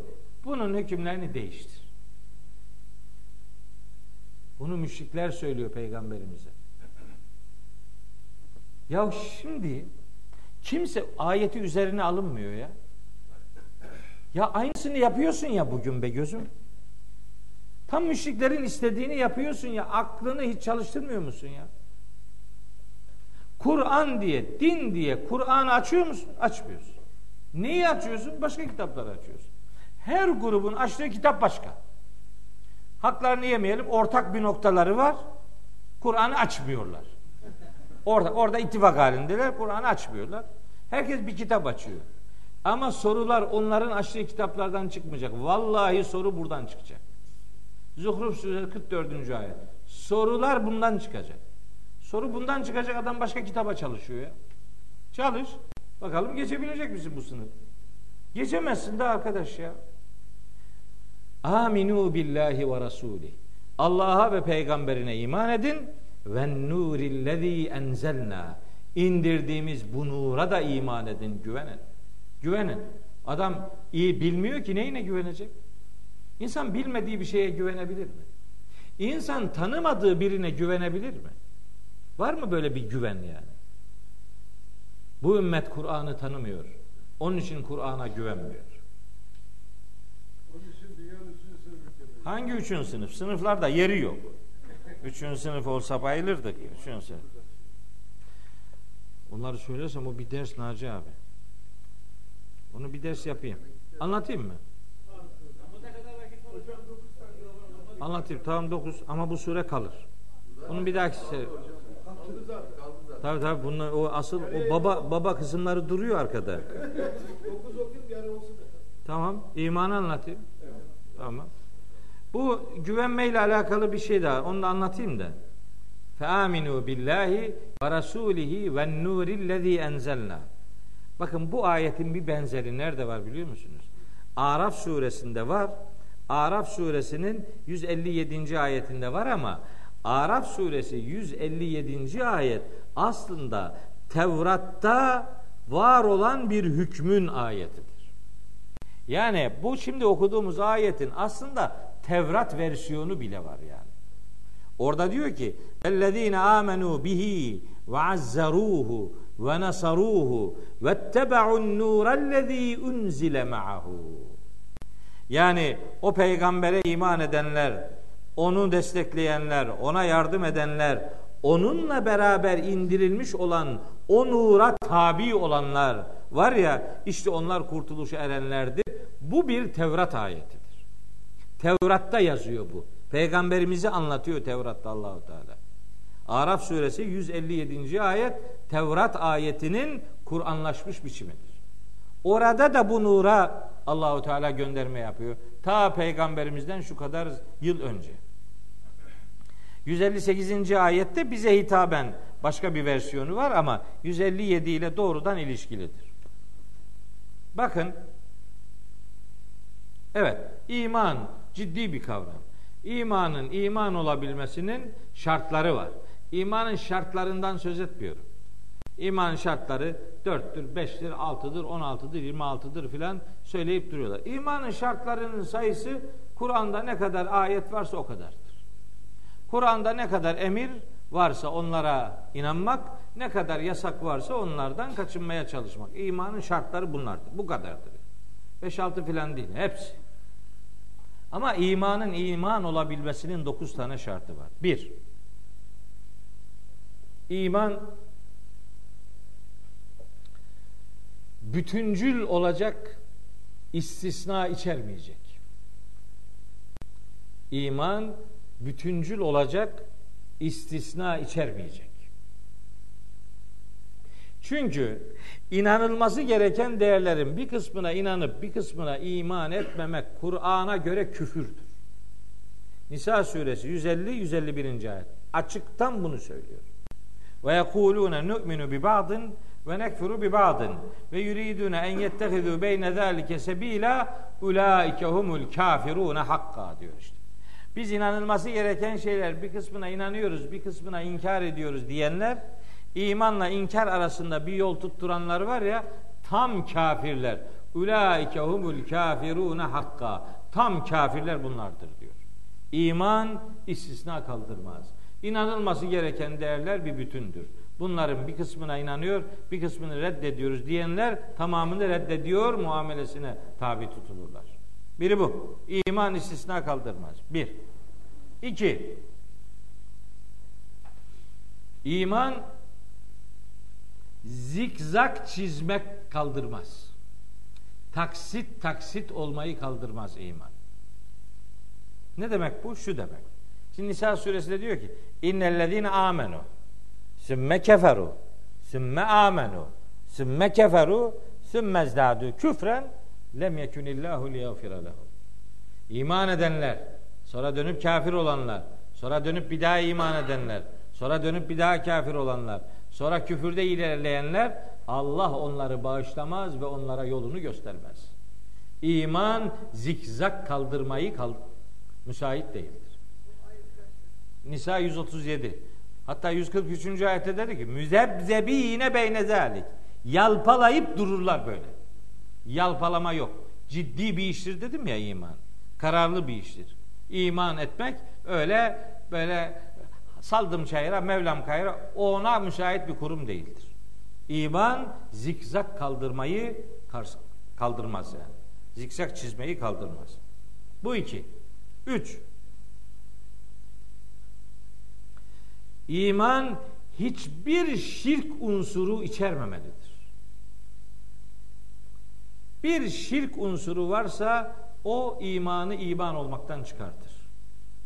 İman şirk unsuru içeremez, içermemelidir. İçinde şirk unsuru bulunan inanç Kur'an'a göre iman diye tanımlanamaz. Onunla ilgili de şu kadar ayet var ama artık o o ayetlerin hepsini buradan okumayalım. Sadece böyle maddesini söyleyelim. Dört, iman sadece inanmaktan ibaret bırakılmayıp güvene dönüştürülmelidir. Güvene dönüştürülmemiş iman bir iddiadan ibarettir.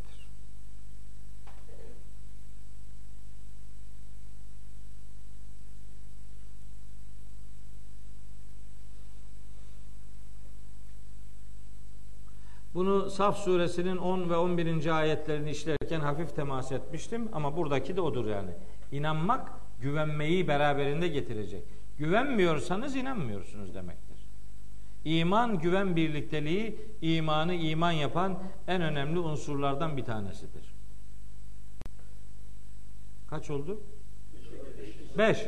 İman korku için ve dünyevi bir menfaat için söz konusu olmamalıdır. Korkarak iman etmiş olmak veya dünyevi bir menfaat elde etmek için iman etmiş olmak sahibini mümin kılmaz.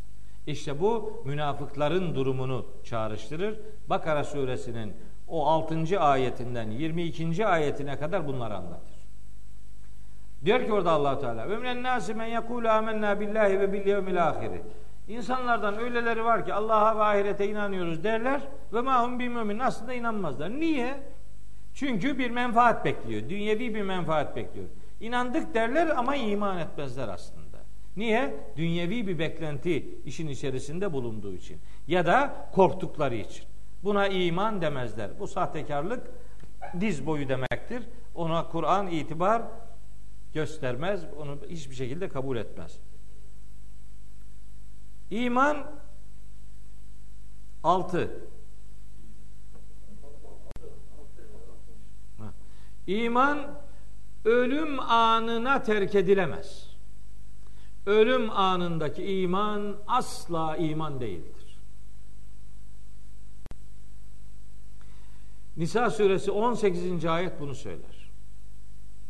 Ölmek üzere olan ve o anda iman ettim diyenin imanı tevbesi tevbe değildir der Allahu Teala. Nisa suresinin 18. ayetinde ve leyseti tevbetu lillezine ya'melune seyyiat hatta idâ hadara ahadehumul mevtu kâle inni tübtül âne tam ölmek üzereyken şimdi tevbe ettim diyenin tevbesi tevbe değildir diyor. Bunun Firavun'un imanının da bunun örneğidir. Pratik örneği de Yunus suresi 90 ve 91. ayetlerdedir.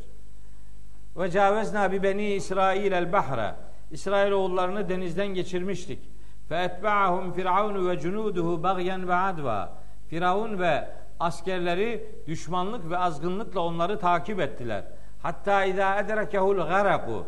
Tam boğulma onu idrak edince, tam boğulmak üzereyken kale Firavun dedi ki Amentu ennehu la ilahe illellezî amenet bihi benu İsrail'e ve ene minel müslimin. İsrailoğullarının inandığı Allah'tan başka ilah olmadığına ben de iman ettim. Ve ene minel müslimin. Ben de Müslümanlardan oldum dedi. Ama aldığı cevap al ane. Şimdi mi aklın başına geldi? Fakat asayte kablu daha önce isyan ettin ve künteminel müfsidin toplumu bozdun, mahvettin. Şimdi çaresiz kaldın. Ölüm anındaki iman iman değildir. Bunu Kur'an-ı Kerim şiddetle reddediyor. Evet. Kaç? Yedi. İman mutlaka ve mutlaka salih amellerle desteklenmelidir. Salih amelle desteklenmeyen iman bir inanç ve iddiadan ibarettir.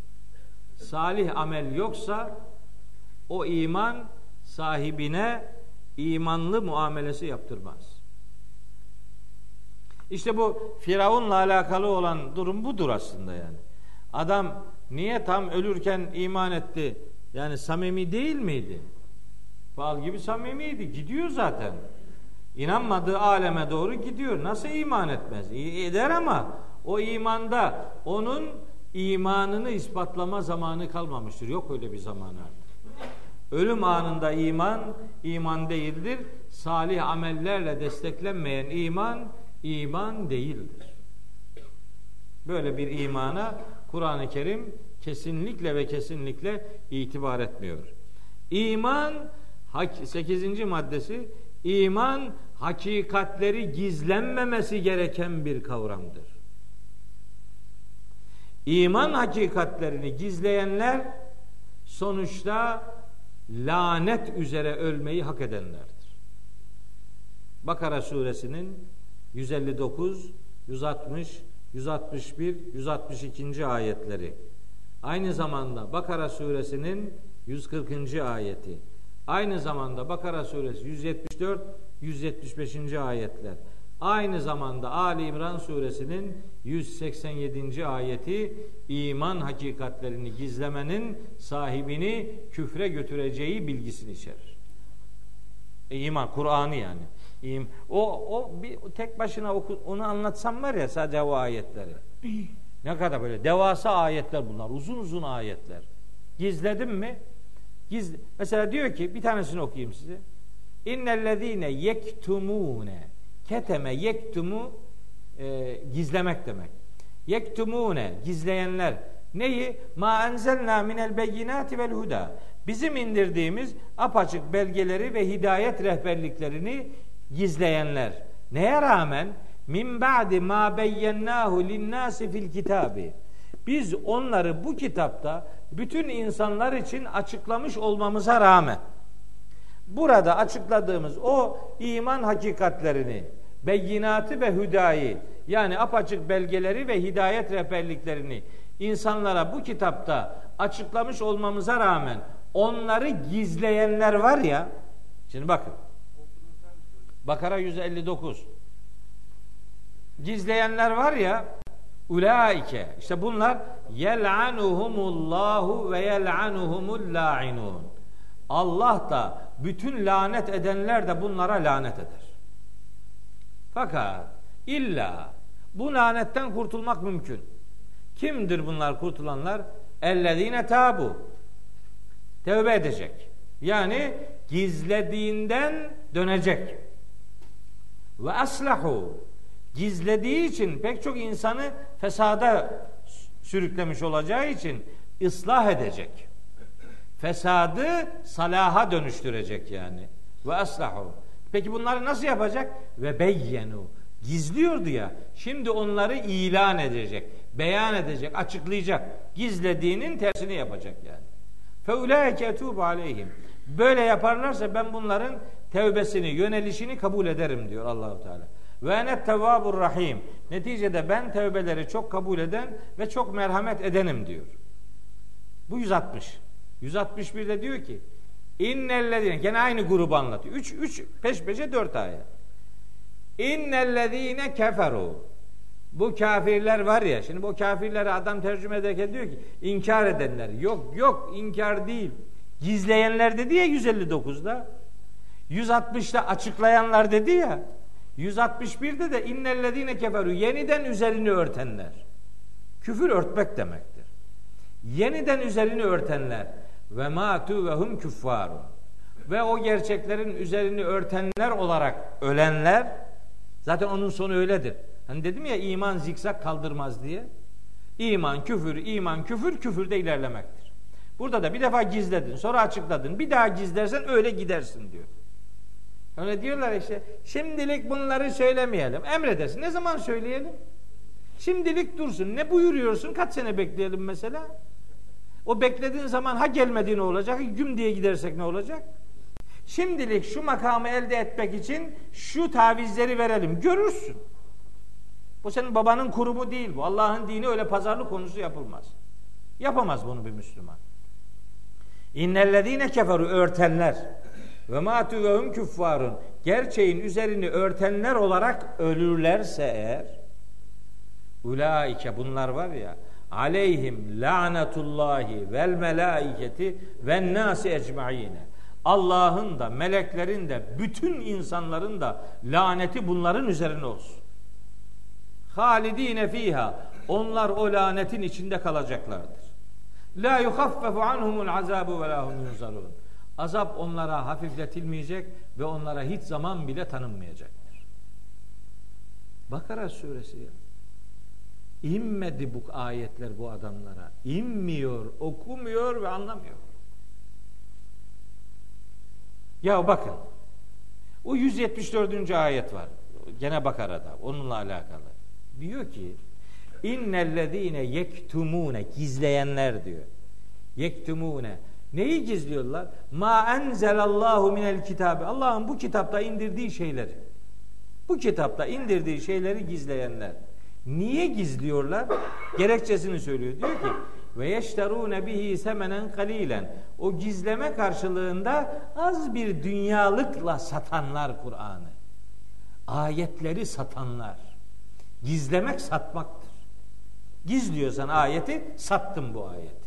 Neyin karşılığında? Az bir dünyalık karşılığında.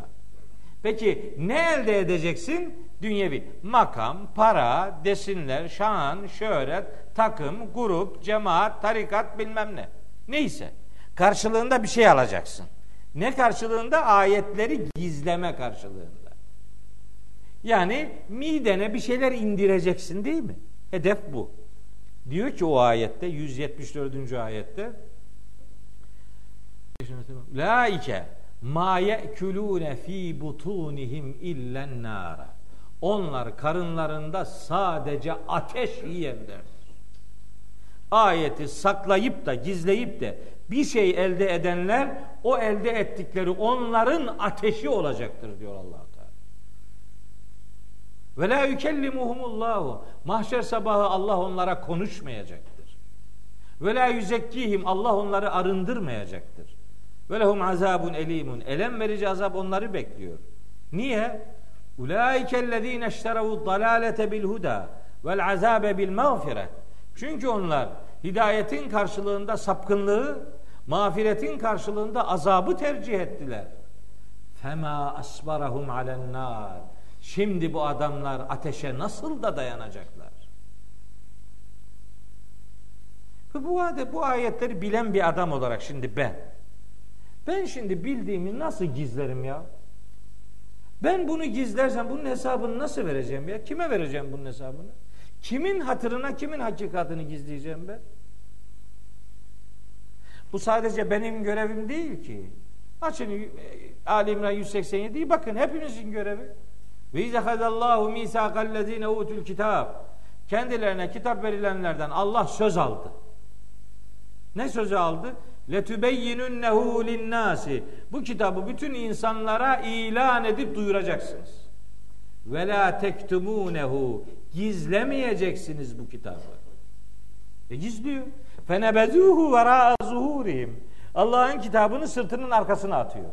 Ve şerav bihi semenen kalila. Onun karşılığı da biraz dünyevi menfaatler elde ediyor. Fe bi sema. Ne berbat bir alışveriş yapıyor bu adamlar. Kitabı? Yani Kur'an'ı anlayamazsınız. Elektrik kapısından ha, tabii tabii.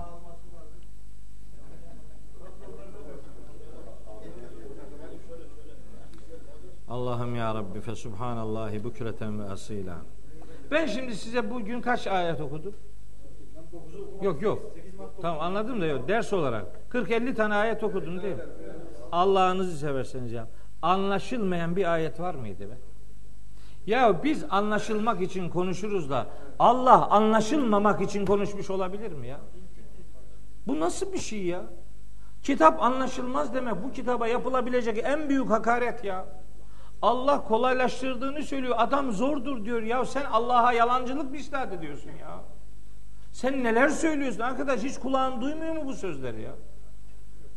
Ya hadi onların bir kısmı şaşırdı. Bunlara nasıl itibar ediyorlar? Ben bunu anlamıyorum ya. Nasıl dinliyorlar bunları? Şaşırıyorum ya. Nasıl sabrediyorlar ya? Nasıl yatınca uyuyor be? Uyuyor işte ne bileyim. Ama Hazreti Ali öyle diyor. En nasu niyamun insanlar uyuyorlar. Feyda matu intebehu. Öldüklerinde uyanacaklar. Adam o zaman çok geç olacak tabii yani. 9 hocam. 9. Bunun ayetini bütün Kur'an'a yayarak söylüyorum. İmanın iman olabilmesinin en önemli şartlarından biri Allah'ın bütün farzlarını yapmaya çalışmak ve bütün haramlarından kaçınmaya çalışmaktır. Yani bu emri bil maruf nehyanil münkerle imanını salih amele dönüştürebilme duyarlılığını farzları uygulamaktan ve haramlardan kaçınmaktan yana bir hassasiyet ortaya koymayı bize görev olarak yükler. İşte imanın iman olabilmesinin dokuz şartı bunlardır. Zor değil mi? Ama haysiyetli. Sahibi böyle tanımlıyor. Bana göre değil. Ben bunla ben bana göre söylemiyorum. Her birinin ayetten karşılığı var. Üstelik onlarca ayet var. Şimdi Kur'an'ın Müslümanı olmak böyle bir iştir. Kur'an'ın Müslümanı olmak otomatik olarak Hz. Muhammed'e tabi olmak demektir. Yani Kur'an'ın Müslümanı olmak peygamber tanımamak değildir. Peygamber tanımayan adam Müslüman filan olamaz zaten. Hz. Muhammed'le sorunu olan adamın Kur'an diye bir davası olamaz. Geç onu kapat. Öyle biri bir şey diyorsa kapat dükkanı diyeceksin. İndir kepenkleri indir. Seninle konuşacak ne var yani? Kur'an böyle haysiyetli bir duruş ister. Onun için hani vesile oldunuz benim için de aslında gerçekten çok yorucu oluyor benim için. Gerçekten yani e, samimi söylüyorum bazen vücudumun her tarafı titriyor. Bazen buradan Samsun'a döndükten sonra bir iki gün vücudum ateş gibi yanıyor. Yani titriyor her tarafım. Çok yoruluyorum. Ama canıma minnet olsun. Medine'nin ayetlerini bilmeden bir Müslüman nasıl Müslüman kalabilir ya? Medine sureleri okuyoruz işte burada. Medine sureleri. Medeniyet üreten surelerdir bunlar. Medine dinin uygulandığı yerdir. Medeniyetin uygulandığı yerdir. Bizi Müslüman yapacak, Müslüman kılacak, Müslüman bırakacak olan şey Medine surelerine yürek vermektir. İşte bu vakıf buna bu sene vesile oldu. Biz gene başka yerlerde işte Envar Envar Kur'an dersinde iniş sırasına göre sureleri işliyoruz. Bugün Adiyat suresini işledik. İşte başka yerlerde gene kısa sureleri anlattık. Ne bileyim bir takım kavramlar filan anlattık ama ben Medine surelerine aşık bir adamım. Çünkü hayatı tanıtan sureler bunlardır. Buradan bakmadan iman etmenin inanma boyutu Mekke ile alakalıdır. Güvenme boyutu Medine ile alakalıdır. Medine'de hafif güven bunalımı başlayınca imanın güven boyutu Müslümanlara böyle hemen her fırsatta hatırlatılmıştı. O günün Medine Müslümanlarının buna ihtiyacı vardı da bugün Anadolu Müslümanlarının buna ihtiyacı yok mu? Evet. Herkesten ve her zamandan daha çok buna muhtaçız. O itibarla bir Medine suresi daha başlamış olduk. 8 ayetini okuduk. Kalan 10 ayetini de nasip olursa bir daha bir sonraki derste inşallah e, okur ve Tegabun suresiyle alakalı sözlerimizi bir sonraki derste nihayete erdiririz. Aslında hedefim bir sonraki ders talak konusunu anlatmaktı ama bu defa imanı anlattık. Bir dahaki sefer bir, bir, bir, bir sonraki ders talak konusunu biraz he? zor zor yok. Bakalım olursa ne ala. Bir sonraki ders buluşuncaya ve görüşünceye kadar hepiniz Allah'a emanet olun.